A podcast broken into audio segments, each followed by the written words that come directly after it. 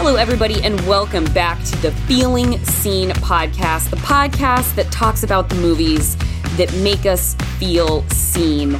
Uh, my co-host for today is another one of those uh, incredible opportunities that when the name came through the channel, came through the transom, I immediately texted my producer in all caps, like, oh my God, um, we have this chance, like, we should take it.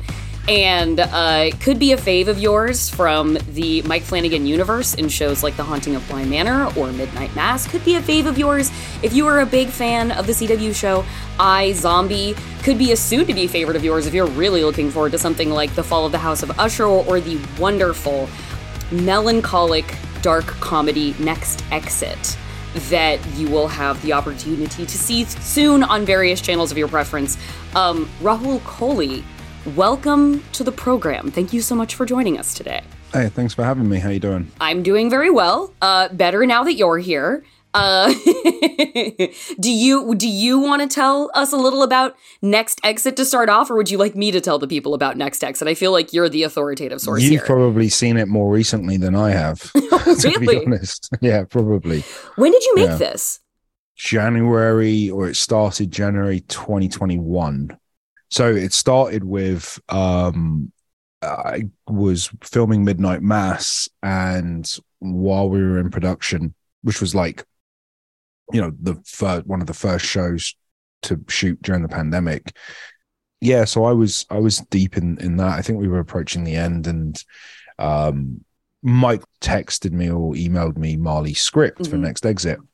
Um, Mike Marley seems like a, Mike Flanagan seems like a good hookup to have. He is, yeah, for sure. yeah, if you, if you, he's definitely, um, he's definitely well connected and loved by peers. Mm-hmm. Um, he just like randomly was asking me if I wanted to meet Guillermo del Toro. I was like, oh, cool. yeah. um, but, now, but later, it, lunch, something more formal. um, but he, uh, yeah, he he he had asked me if I wanted to check out Marley's script, and then I had also received the script from Rose McIver. Mm-hmm. Because she's a good friend of Marley's. And I'd also received the script from my manager, Kimberlin, who's also Rose's manager. So I got triangulated. Wow. Upon. Okay. Yeah. And and I was like, no, I'm not interested. Um, I couldn't think of anything I wanted less than to work again. Mm-hmm. Um, we had bubbled for God knows how long. We originally, I mean, I, I was doing. It's a long journey, but I went from Bly Manor, which was my first job out of I, iZombie. Mm-hmm. Um, within a, m- a few days, Mike had already started hinting, like after we'd worked together on the first day or two, that he wanted me for something else. Mm. By November of Bly Manor, he had offered me Midnight Mass, and that was going to end up being filmed three weeks after Bly finished. Wow. So I was going to have like no prep. And then the day before filming, was COVID, mm-hmm. March thirteenth. So, but in that period of time, even though we were effectively done for five months, uh, there was no concrete date as to when we'd be back. Mm-hmm. So those were still spent stressing about the character and prep, because you didn't know when they were going to, you know, decide, hey, right. you need to be here now, we can do this. Um, and then now Marley has this script for Next Exit, and the original shoot date was ten days after I wrapped. Mm-hmm. And I was like, no, nah, yeah. it's just a, it was a hard no. I was just like, I'm not doing that. I'm not. Wow. And, and, and, you know, they told me that it's a road trip that was going to be shot almost sequentially through America, oh, starting wow. in Kansas. Yeah. All the way to L A. And we would just pit stop. You were really shooting locations. At pit stops like that? Yeah, yeah. We wow. stayed at the motel. That motel the, the, that you see in the movie, mm-hmm. the the where they go into their separate rooms. Yeah. We were staying in that motel. We were on the other side, but that we were living at those locations. Um. So anyway, so the script came through, and when I eventually read it, um, I really liked it, and I liked the premise, and I liked the the, the kind of idea of there being this world where they've now proven that there's life after death, and and and it kind of touched upon, I mean, at, at its core, it's a road trip movie, mm-hmm. but but the the premise and the world that it set, and with this idea that people were opting out um because there's now substantial proof that there is life afterwards. Mm-hmm. I just I I don't know, I just thought it was pretty interesting, and obviously I was a I, I you know, I told Marley this. Danny Elfman was a big part of my childhood. Mm-hmm. So the, you know, Marley comes from, you know, quite a prestigious. that's a that's um, a lineage. Um, yeah, for sure. So the the biggest reason I think I also took it was the sheriff was a very stoic mm-hmm. character um, who I spent six, seven months playing everything with a guy pushing it down, kind of not allowing his emotions to kind of bubble. You were bubbling and within the bubble of Midnight Mass during COVID. Yeah, yeah, for sure. So it was, and and and and I was doing an American accent with no dialect coach on set because of COVID. Mm-hmm. So there was that stress. And then I was also learning, I'm not Muslim, so I was having to learn mm-hmm. Islamic prayer. And I had a, a consultant there with me, teaching me the correct ways to to do them. So it was a it was a job of prep. Mm-hmm. It was a job of discipline. Um, again, I'm I'm playing almost ten years my senior and having a son. And mm-hmm. so there was a lot of reasons to feel insecure and and and and always switched on. So when Teddy came along, I was like, I'll do it if you can do a couple of things, which is not shoot ten days away. Mm-hmm. Um, just give me some breathing room just so I can like let go of that mm-hmm. and get onto this. And uh, can we not be American? Mm. So that was also another one. I didn't want to do an accent on this. I just, I I wanted, I, I felt like with a two-hander in a, in a road trip movie, where we're going to be rolling mm-hmm. a lot of the time between takes, and we're just going to be picking up and as we as we travel across America. I didn't want to then be like, oh, I don't want to speak because I haven't had my dialect coach yeah. run me through the conventions of this line. Uh-huh. You know? Yeah. So so I, I really took it as a way to, if if Midnight Mass was the methody kind of over prep yeah. discipline role, I wanted something that was far more loose mm-hmm. and um, free, uh, and that's that's why I ended up doing it. Mm-hmm. Well, and, and and Next Exit is the the story of, uh, like, uh, as Rahul said, this is a world in which we have discovered scientific proof. Doctor Karen Gillan has discovered scientific proof that people do pass over to the other side. They remain a sort of perceivable form, and they can be tracked, and she wants to study them. And so there is, you know, the the world around, which is at once reacting to this in a sort of scared way, saying that, like, this is unethical, you can't do this. And then there is a population of people who are very supportive of it, and an even smaller population still that are like, this is my opportunity. I, I would like to opt out. I would like to participate in this study, and I would like to leave this life of mine and try the next one. And you and Rose McIver are two people who are making a pilgrimage from one side of the country to the other. Katie Parker. Katie Parker. I'm sorry. Sorry. Rose McIver plays was in my head. Rose. Yes. She plays a Rose. She, yes, yes, yes. Sorry. Easy that mistake. was... Yeah. And Katie Parker, you and Katie Parker, making that road trip across the country to reach the institute where they are going to sort of relinquish their lives. And, it and for is... more confusion, Rose McIver plays her sister. yeah. That, yes, she is present. Rose McIver is here. I didn't completely fuck that up. Um, the ensemble is intact.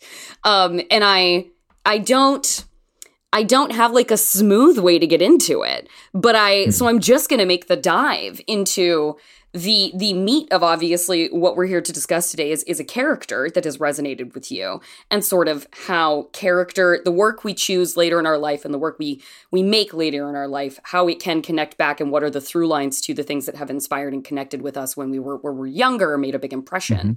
And the character that you presented to me was mm-hmm. uh, Danny LaRusso from... Yeah. The Karate Kid. I'm the for the nineteen eighty-four uh, classic, That's The right. Karate Kid. Yeah. Now, we're the same age. I think we're both born in nineteen eighty-five. So mm-hmm. that means this movie predated us a little bit. So it did, yeah. When did you come into contact then with The Karate Kid? Much like how I discovered most things, it was through my cousins. Okay. Uh, they, they served as sort of big brothers to me. Um So I got my Rocky from them. Uh-huh. I got Liverpool Football Club from them. um, I got Star Wars to a certain degree mm. and Indiana Jones. So it was it was all hand-me-downs, really. Mm. Um, w- in a weird twist of fate, the things that me and my sister ourselves cultivated and found were things like Beetlejuice and Edward Scissorhands. We were big Tim Burton fans okay. growing up.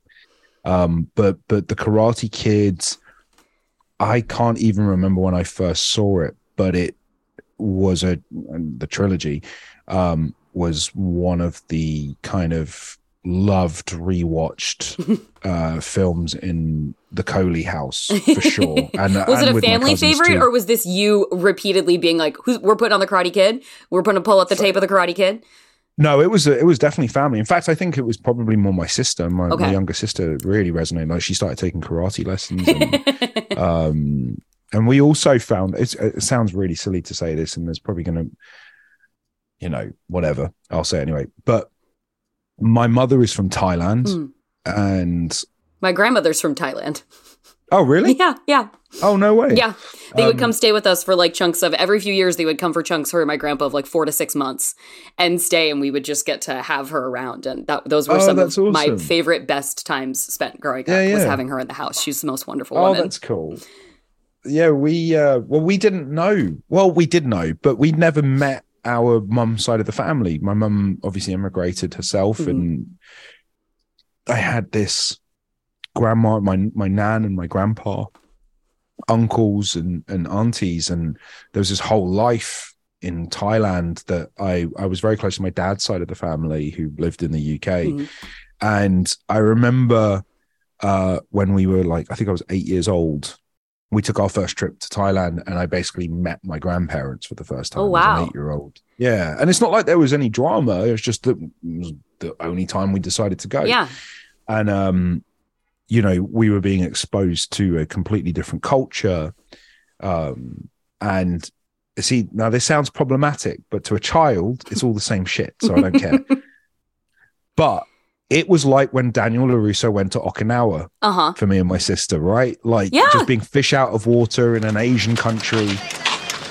God, this looks like the town the time forgot. Yeah. Oh, Miyagi-san, I think we were in school together. I would introduce you, but I forget name.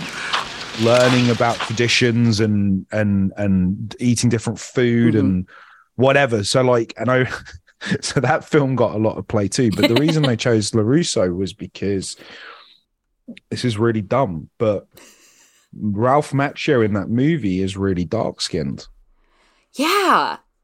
He's, he's, and I obviously have a tan, but I was pretty fair and it felt like representation to a kid who didn't know and what someone from New Jersey was. Mm-hmm, mm-hmm. So he looked like me. Well, and he's very, like, he arrives in this kind of, like, almost Aryan part of the yes, valley yeah, yeah, where, like, yeah. all of his enemies are blonde, blue-eyed, blonde, rich yeah. kids from Encino. Like, Elizabeth Shue, formative goddess, beautiful blonde, blue-eyed. Johnny, evil blonde, blue-eyed. Like, one yeah. kid has a shock of bleach blonde, blue, dyed yeah, blonde Steve hair. Yeah, Steve McQueen's son, the guy who plays Dutch. Dutch, yeah. Dutch, his name is Dutch. Like, he Dutch, even yeah. arrives in a, like, physically polarizing environment in that way where yeah. he's being attacked by these tiny fascistic bullies with blue eyes yeah. and blonde hair. And his, you know, his best friend mm-hmm. is a, is a, a man of color. Mm-hmm. Um, and when he first gets to the, the kind of poorer area, he's obviously he's in the valley and stuff. Mm-hmm. I think his first friend is Freddy, who I believe is Latino? Hey, Freddy Fernandez, apartment seventeen. Daniel LaRusso. Yeah, he does. Hey, let me help you. Oh, no, no, no I got okay. it. Don't worry about it. It's fine. It's fine. It's heavy. What? Yeah. It's heavy, man. Hey, uh, where you from? New Jersey. Wow, what you doing out here? Well, my mom got a job with some company out here. Rocket Computers, Flight of the Future. I don't know. Never heard of it. Yeah, it's up and coming. And so, like, as a as a little brown kid, you know, would. you know, dark features and whatever. Mm-hmm. And the, you, I looked like Ralph Macchio. Mm-hmm. That's the kid I looked like, you know? And so it was the first representation without knowing what representation is. Mm-hmm. And it's, I, you know, again, I don't care what anyone has to say. That's how I felt. I was a kid. Um, and, and not only that, much like myself, I was subjected to teasing and bullying. Mm-hmm. Most kids are. But what the representation I saw was is what happens when a kid is bullied, but he's also got a mouth on him.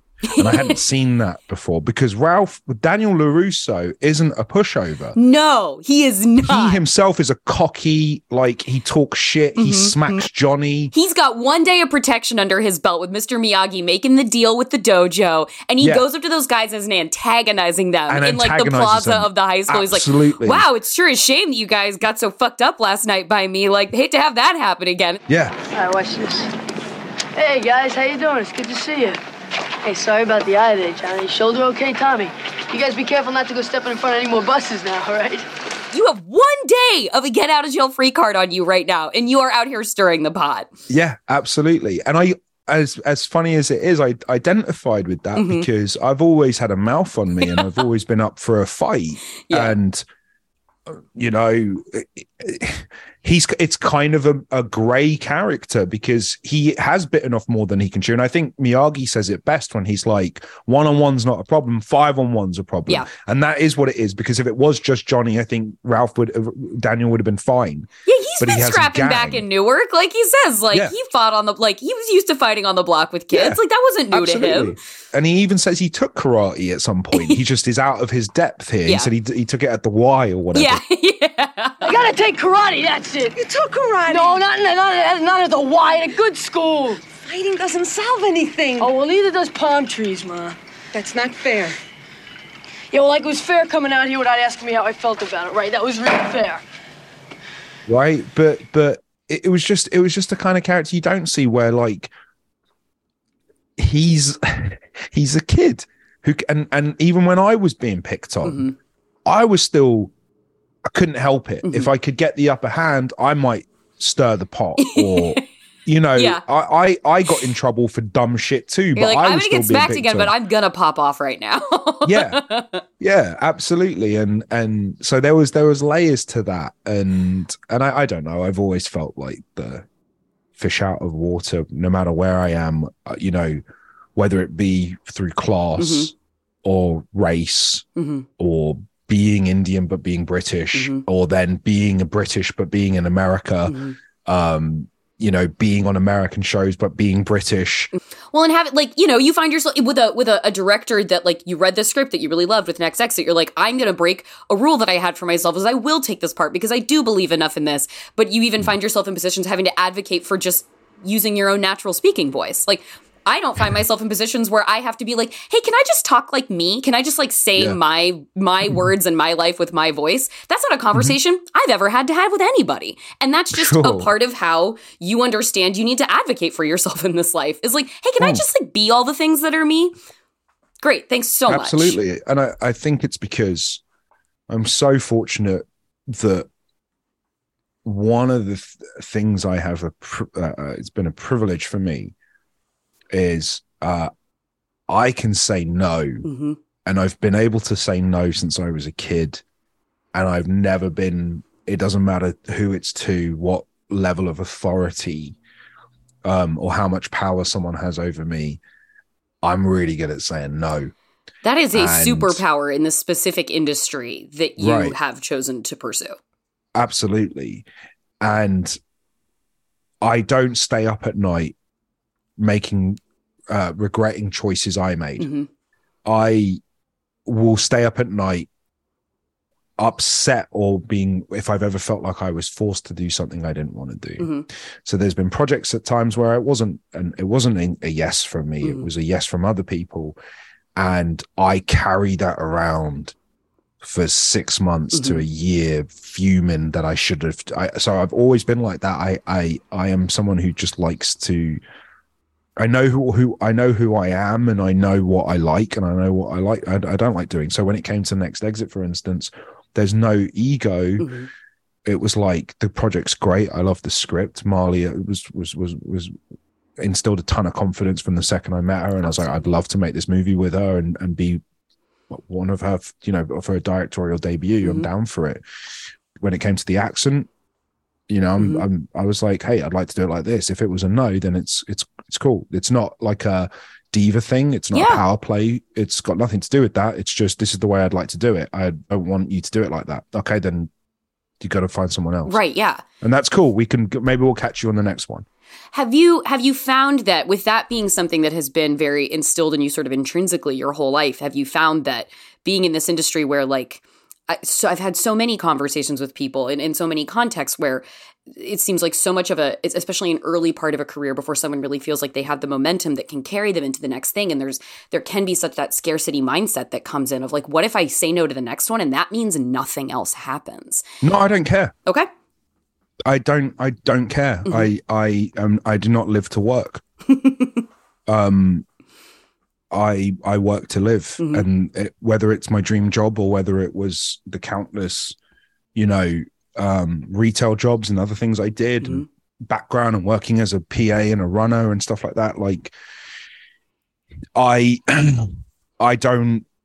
Life's too short, and I, I'm not someone who is. was ever going to be unhappy in a in and and give someone eight to ten hours of my day, mm-hmm. my life, doing something I didn't want to do. Mm-hmm. And I've walked away from jobs when I was broke, mm-hmm. and then I'll figure it out. And I always figure it out. So if this industry is like, fuck him, mm-hmm. I don't care, because mm-hmm. I'll land on my feet, because I believe in myself. I I I I I decided to become an actor with no training.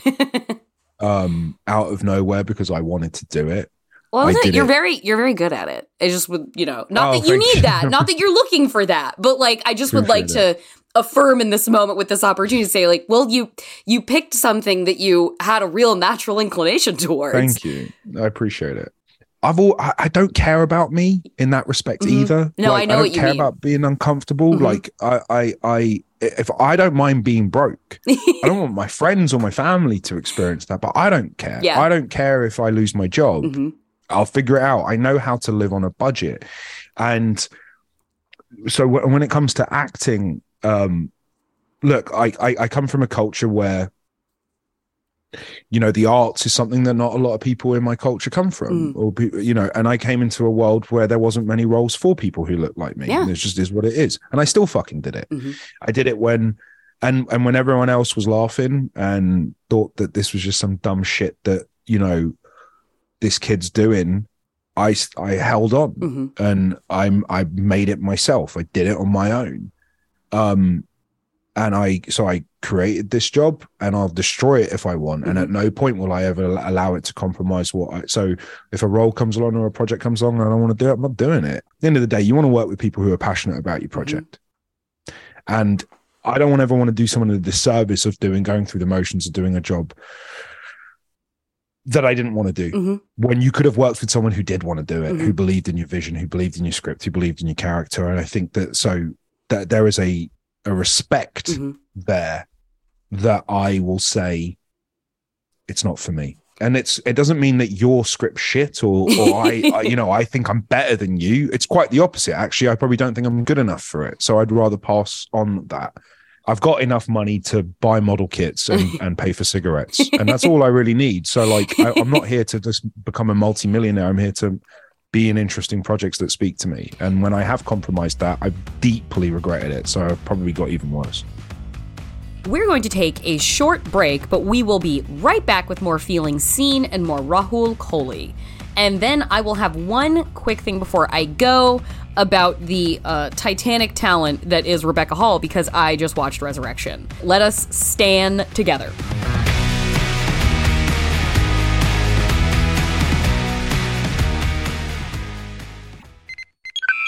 I'm sure you've noticed how giant corporations are controlling more and more about what we consume, whether it's our food, our news, or even the shows we enjoy. The Greatest Generation is a show that stands up to big Star Trek and says no.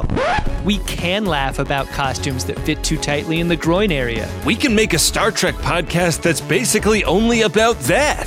The Greatest Generation, the show for free and independent thinkers about Star Trek. And the groins of different costumes. Reviewing every episode in order. So subscribe to The Greatest Generation on Maximum Fun dot org. You'll be doing your part in telling the Star Trek industrial complex that they can't control your mind. Hi, it's Kevin from Max Fun H Q. This year for Giving Tuesday, we're inviting you to a super fun tarot event. It's got some of your favorite Max Fun hosts, and it's for a great cause. joined Depeche Mode's John Moe, Carrie Poppy of Ono, Ross and Carrie, Stuart Wellington from The Flophouse, Tom Lum from Let's Learn Everything, and Ellen Weatherford of Just the Zoo of Us. Your suggested ten dollars donation supports National CASA G A L and their work advocating for kids in foster care. That's this Giving Tuesday, November twenty-ninth at five p.m. Pacific, eight p.m. Eastern. Check out MaximumFun.org slash events for more information and tickets to The Tarot Show with John Moe.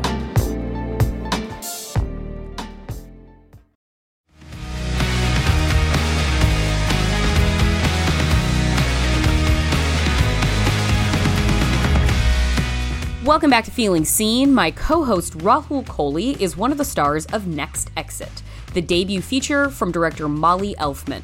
He's a Mike Flanagan regular, having starred in The Haunting of Bly Manor, Midnight Mass, and he even appears a little bit in the new The Midnight Club. He's also going to be in the upcoming Fall of the House of Usher, which we, uh, fans of the Flaniverse, are of course on the edge of our seats to finally get to see. So let's pick it up right now with Rahul. This is something I've been thinking a lot about lately, because it's sort of the notion of, like, having conversations with friends recently about, like, fighting against certain things. Like, friends I know in this industry, fighting against bullies and people who have hurt them and exploited them, or fighting against choices that they have made previously that now they sort of live with the weight of, like, why did I say yes to that? Why was I motivated by fear enough to take something to where I live with the weight of not being proud of the choice?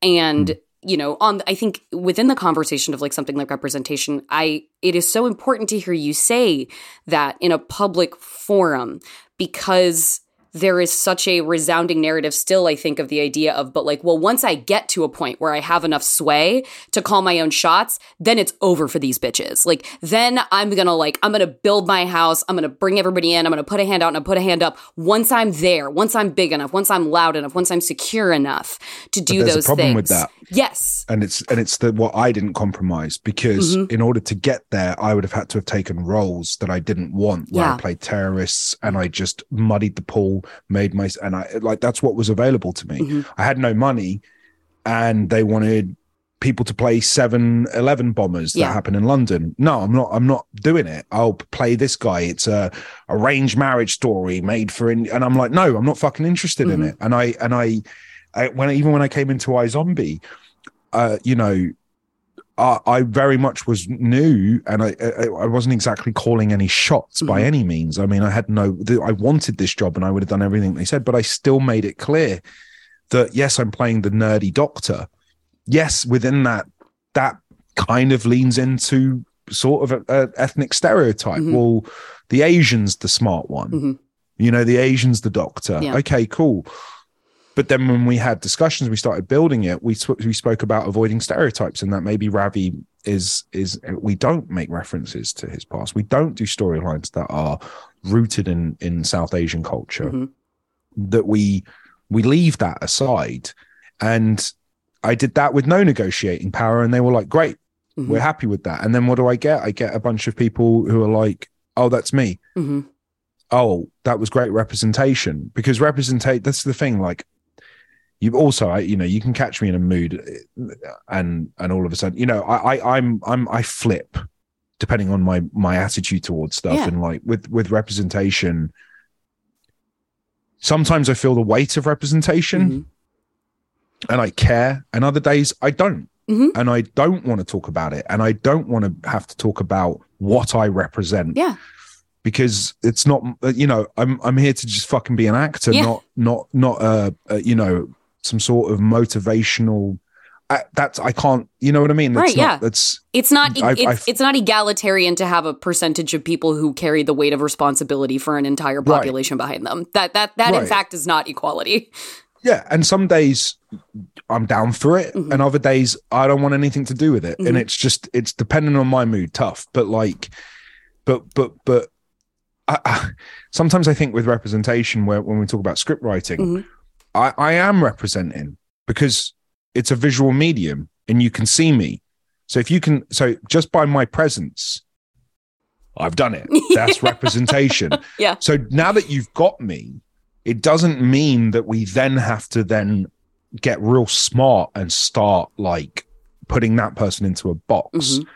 To me, that's not representation. Representation to me was always I use Seven as a great example mm. because to a certain degree, the only conventions that they use in Seven, they don't actually use race mm. or anything to do with Brad Pitt and Morgan Freeman. What they use is experience and age, uh-huh. right? Both those roles could have been interchangeable with anyone mm. and nothing would have changed. I don't think Brad had to be white. That his whiteness wasn't spoken about. He wasn't exactly accepted immediately and climbed any. There was none of that male. He had white privilege. They weren't speaking on that. Mm-hmm. And there was nothing to do with Morgan Freeman in that respect and where he stood. Uh, and and and and it, it didn't really play with any of those conventions. It was literally a thriller mm-hmm. about an old cop and a young cop, mm-hmm. a detective. To me, if I was to then be the Brad Pitt role, and nothing changed. Mm-hmm. There's your representation. That's it. Mm-hmm. That's it. You saw, I'm on, just like that, going back to Ralph Macchio, when I thought he was Indian, I didn't need to see him eat curry. Right. I didn't need to, to hear things to go, oh my God, I do that too. Mm-hmm. I just saw someone who looked like me and I was like, oh, I identify with that. And that's, and and and there are other actors. We're all different. We're all artists and we all want to bring our own flavor. And mm-hmm. I'm sure, in another world, someone on Twitter could acu- accuse me of whitewashing myself and going, well, why don't you have more cultural stuff? Mm-hmm. Well, I don't want to. Yeah. Uh, I, you know, like if it doesn't serve the story, mm-hmm. I'm not doing it just to tip, tip my hat to an audience mm-hmm. and go, yeah, I get it. We have the same D N A. Yeah. Like Midnight Mass, for instance, was one of the only roles where race and religion was integral to that. Mm-hmm. That had something to say. Mm-hmm. And there was a real good reason to to be this color mm-hmm. and play that role and and be the hero. And and and and and I did have conversations about representation on that one. It's it, like I said, it's a job to job basis. Sometimes I'm in the mood, sometimes I'm not. Sometimes the material speaks to me and I want to play a yeah. role that only South Asians can play or, or or brown folk. And sometimes I don't want to play those roles. I want to play a role that's generic mm-hmm. and just insert myself into that into that story without, like Teddy. Mm-hmm. And it has nothing to do with Teddy's race. Um, but I remember, you know, my best friend, uh, Mohammed, uh, we grew up together and been best friends for over nearly thirty years. But I love that. He, he, he was who I called when Mike offered me Midnight Mass mm-hmm. and he's a practicing Muslim and we've, we've been apart like at school and stuff like that. We would break, we would, our friends, we were atheists and, and Mo was a Muslim mm-hmm. and we would wait until he could break fast before we would eat our sweets that we bought after mm-hmm. school. Like there was a respect for culture that wasn't yours that I, I had, mm-hmm. that I learned. So when it, when, when Sheriff Hassan came along, I called, I called Mo up and I was like, what do you want to see? Because mm-hmm. I'm representing someone else right. here. So this is different. I'm not Muslim. Mm-hmm. So there's a different responsibility here. And I, I want to be arrogant enough to make these assumptions myself. So I was like, what do you want to see? What haven't, what haven't you felt like has been represented? And he was just like, be a fucking good guy. Mm-hmm. Don't be gray. You know, mm-hmm. like be a beacon of light. Be, and I remember he, he, you know, he was talking about like, be a hero, be a superhero, be good looking, work out, just look good, mm-hmm. represent us. We need something good. Yeah. And, and then it, you know, it led to even down to the costume and us going with this double dent. Like we wanted like a superhero. It was like, it, to me, it's iconic. Obviously, you know, I live in my bubble, but like it was a real look that stood out from everyone else. Mm-hmm. And, and, and, you know, we gave him the little slit on his eyebrow and he just, he, I don't know, he was just a cool looking like, character. Yeah. And, and yeah, anyway, so what was I saying about representation? I don't know. Whatever, I'm ranting, but, no, but sometimes I, I, I'm in the mood for it and sometimes I'm not. Do you feel like as you have like, you know, re- one reaches certain sort of thresholds in their career where it sort of unlocks new doors and mm. via iZombie and then via working with Mike and then a movie like yeah. Next Exit where you play kind of get to pro- not, you know, it's not a movie of heroes, but there is a sort of element of romantic heroism about your character in this. Like you are, you're sort of a, a romantic leading man and it, you do an excellent job at it. And I, I wondered if you feel like you have been able to lo- unlock sufficient doors in front of you to have the panoply of just kinds of characters, variety of roles that you would like to have available to you? Like, do you do you feel like you're at this point where you can, like, choose from a stimulating enough palette of options to where you're like, yeah, I, I don't think there's anything I can't do at this point? Or do you feel no. like you still have to knock down a f- couple no. of brick walls to... Oh, I'm not, I'm not even close okay.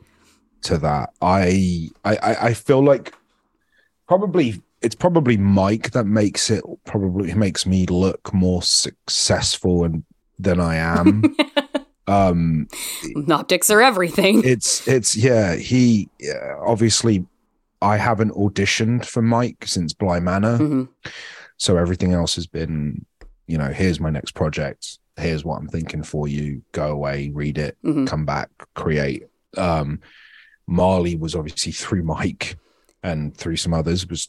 You know, I didn't have to audition, but no, I'm fully in the audition game. I'm okay. fully, the the difference is, look, you know, a lot of people could say, like, we we spoke about n- the no's, right? Mm-hmm. Okay, so someone could say to me, well, it's easy for you to say no, you know, you don't have a mortgage. Correct. I have a very modest one-bedroom apartment. Uh-huh.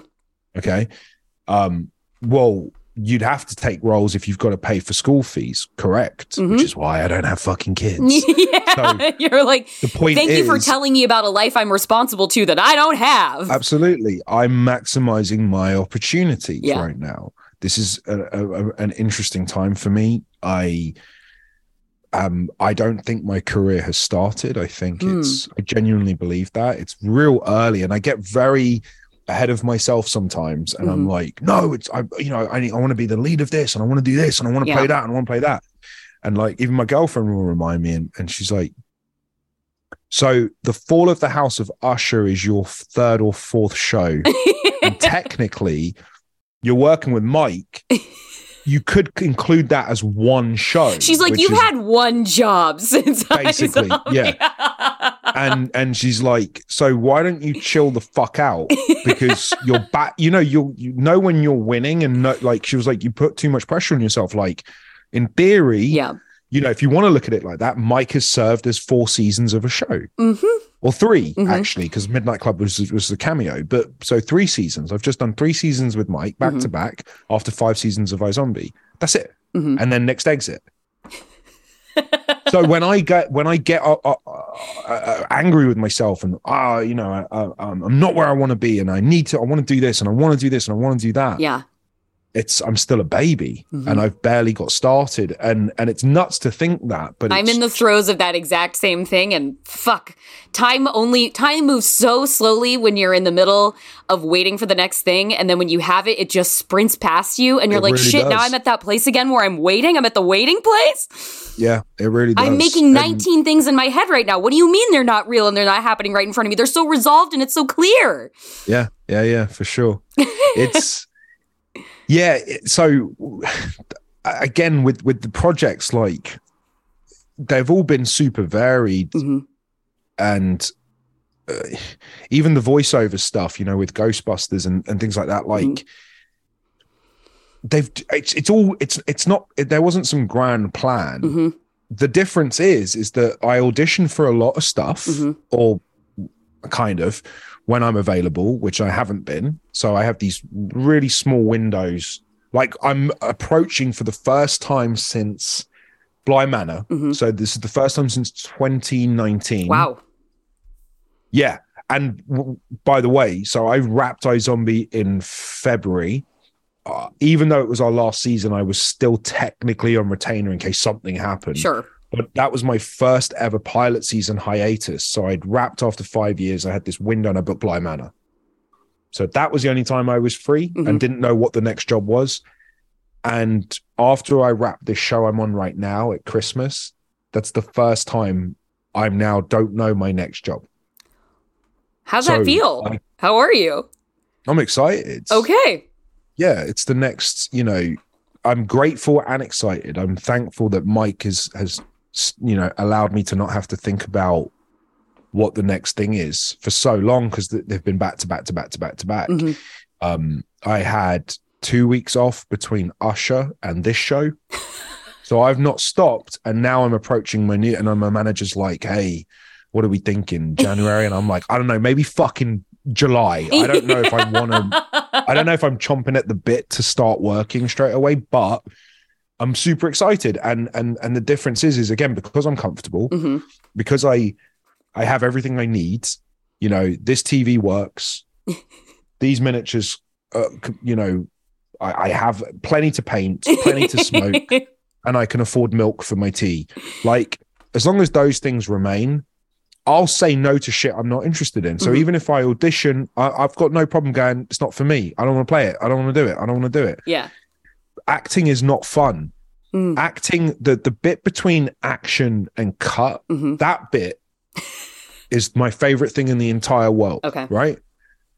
The seventeen hours around that a day, do I fucking hate. There I are do not so love many hours job. Around you actually getting to do stuff when you're making Absolutely. Something. And most of my jobs, nine years of them or a decade of them, have been in Vancouver in the same place. Right, yeah. So I've not even been able to be home for most, for the last ten years. Wow. So when I say yes to your project, mm-hmm. it's it's not just, you know, identifying with a character, feeling inspired, wanting to create something, wanting to give you my best, mm-hmm. wanting, finding magic or lightning and making that something special. It's also moving away, being on the road, being pissed off. Because mm-hmm. I don't, and again, it's one of those things, I'm getting old now.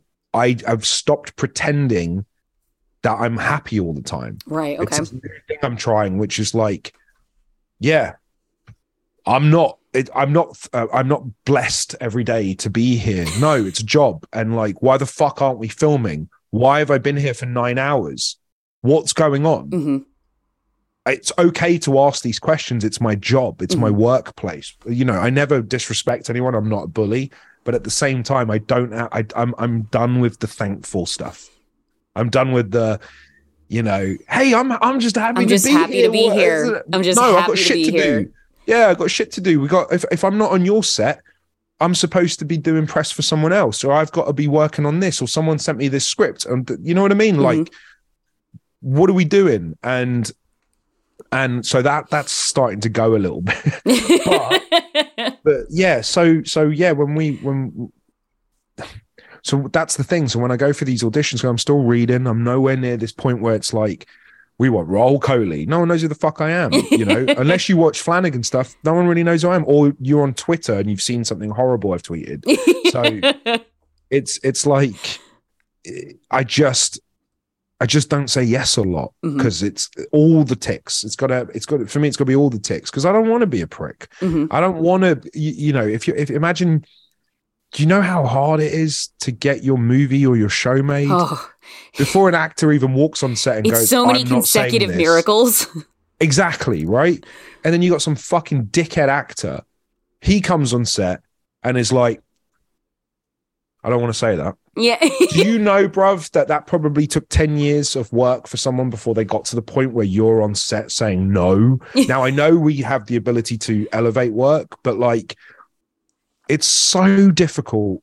Like Marley with Next Exit, it took it took a decade, I think, to get Midnight Mass. Mm-hmm. Mike M- Mike was told no countless times, and and and and even when he was the guy he is now, yeah. it was still like he had to like no, yes, no, you know, to, to get to this point where we're now on set.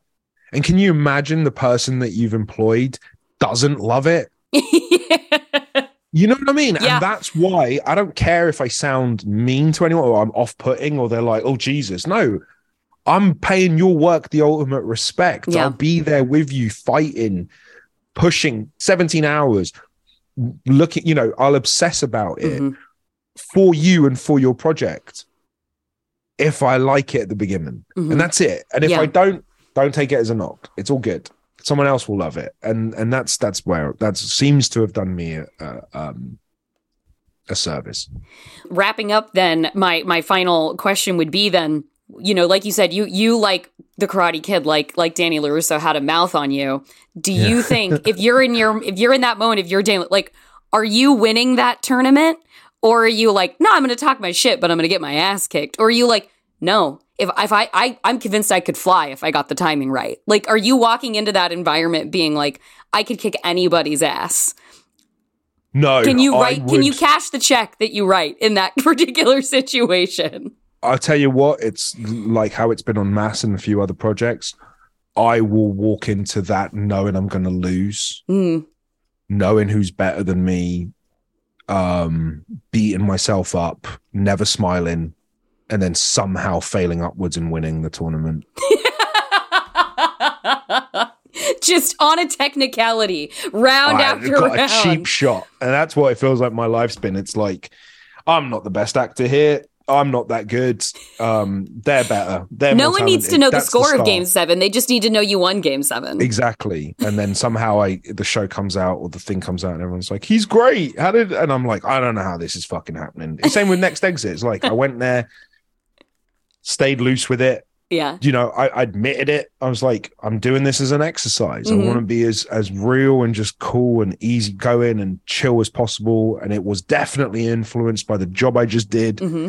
And then, like, you know, we did this movie and then I never thought about it again because it's an indie and you go about your business. Yeah. And I went straight on to uh, Club, I think I went on to after that, before Usher. Mm-hmm.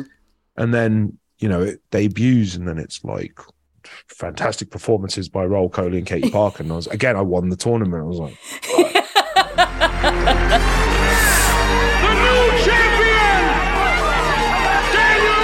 You're all right, LaRusso. Oh, good night. Thanks a lot.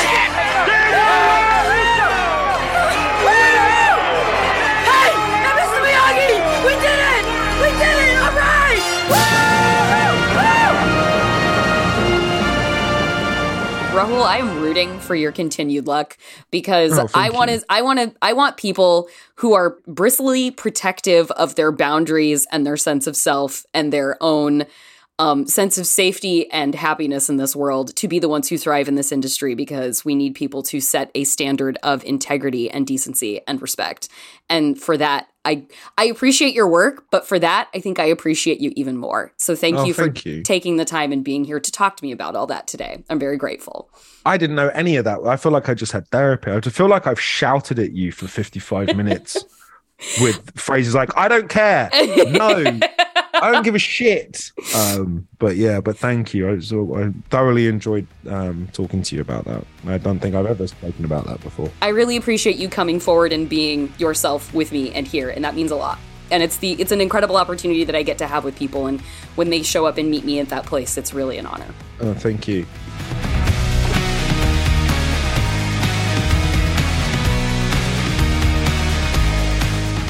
What a true pleasure to talk to Rahul Kohli, uh, and true, what a true pleasure Next Exit is. I sincerely had a really good time with this movie, and it was it was so emotional, and and and dancing through so many different sort of sensibilities. Like, it is heartfelt in its humor, it is heartfelt in its melancholy. I think it really pulls off a wonderful little balancing act, and I think you should go see it and support, as we do here, independent cinema. It is on demand right now on, you know, most of the sh- the services, the usual suspects.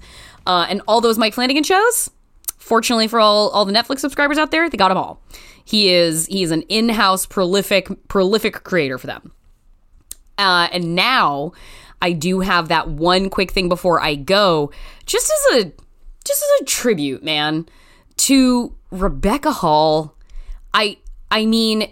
Any anybody out there who is still, you know, as we all should be, beating the drum for uh, Oscar for Amy Adams When, I think the the twin son of that conversation, the two stars orbiting one another for white women intensity on screen, uh, the game does not get any higher than Rebecca Hall uh, alongside alongside Amy Adams. Rebecca Hall is one of the most intense, dynamic, incredible performers working today. And I'm just super hung up on that right now because I finally watched Resurrection, which was a hit out of Sundance from the start of this year. It is from writer and director Andrew Siemens. And it is about uh, a woman, a single mother, an accomplished professional scientist uh, whose life is all in hand and going well until she encounters a man from her past who brings up, at, like, to say bad memories would un- underserve the scope and the horror of the things that she experienced with this man, played by Tim Roth. Uh, and then she, everything starts coming apart as she starts trying to at first figure out, is this the man that I think it is? Uh, and it's a absolutely like chest crushing gaslighting experience, turning into a resolve of like, um, this has to end one way or another. And it's kind of like a, hey, one gotta go situation. And I just cannot emphasize enough that if, if you like acting, if you enjoy movies, watch Resurrection if you've got a strong stomach. If you have been, if you watched The Night House and you were like, oh my God, I was so incredibly transported by what Rebecca Hall, the magic spell that Rebecca Hall cast in that film. She's obviously been tremendous her whole career, but I feel like in The Night House and Resurrection, these two just like really heavy uh, genre films. Uh, she has the ability to sink herself into circumstances and, and character traits that are so harrowing. Uh, the bravery and commitment, I feel like, that it takes to so totally embody Uh, those two roles in particular is just so phenomenal. Um, I think these are conversations. I think these are roles that stand up in conversation alongside like what Lupita Nyong'o pulled off in Us, like the the level of wonder of, of what, you know, any number of like Toni Collette should have won an Oscar roles, you know, as as mom in Hereditary kind of situation. Rebecca Hall, she is a genre empress and she should be respected as such. There is a uh, specifically placed but shocking body horror in Resurrection. Uh, when I started it, I was like, ruin me, Rebecca Hall, yes.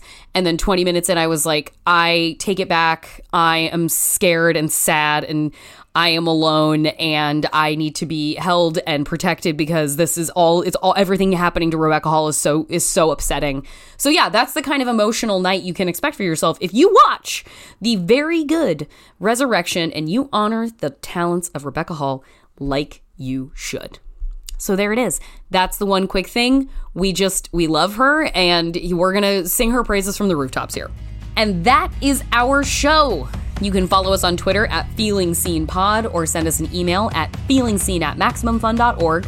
If you want to follow me, I'm Jor Crew on Twitter for as long as it lasts. Our theme music is by Andrew Epen. The show is produced by Marissa Flaxbart. Our senior producers are Kevin Ferguson and Laura Swisher. And this is a production of Maximum Fun.